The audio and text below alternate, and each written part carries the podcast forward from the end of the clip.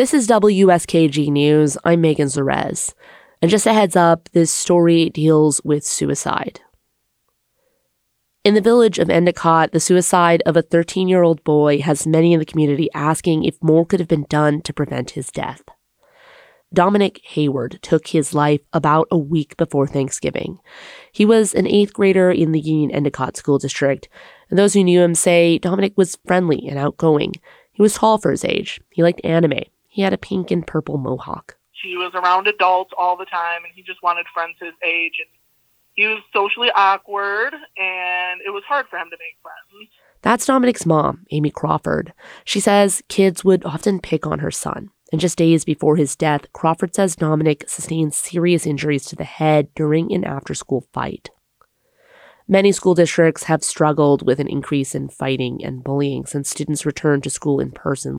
But at a recent school district meeting, some say Union Endicott hasn't done enough to address the fighting and bullying. Here's Union Endicott high school student AJ Wilt.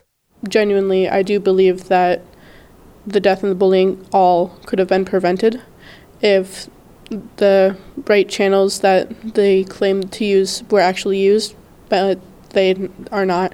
Librarian Heidi Gramlich Bryson also attended one of the meetings. She works at Endicott's public library, where Dominic used to hang out almost every day after school.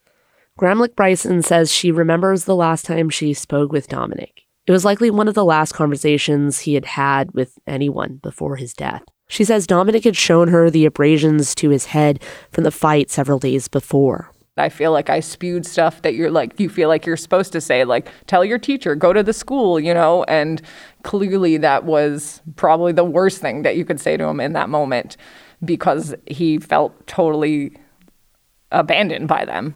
Union Endicott Superintendent Nicole Wolf says her district has protocols in place to investigate and address bullying.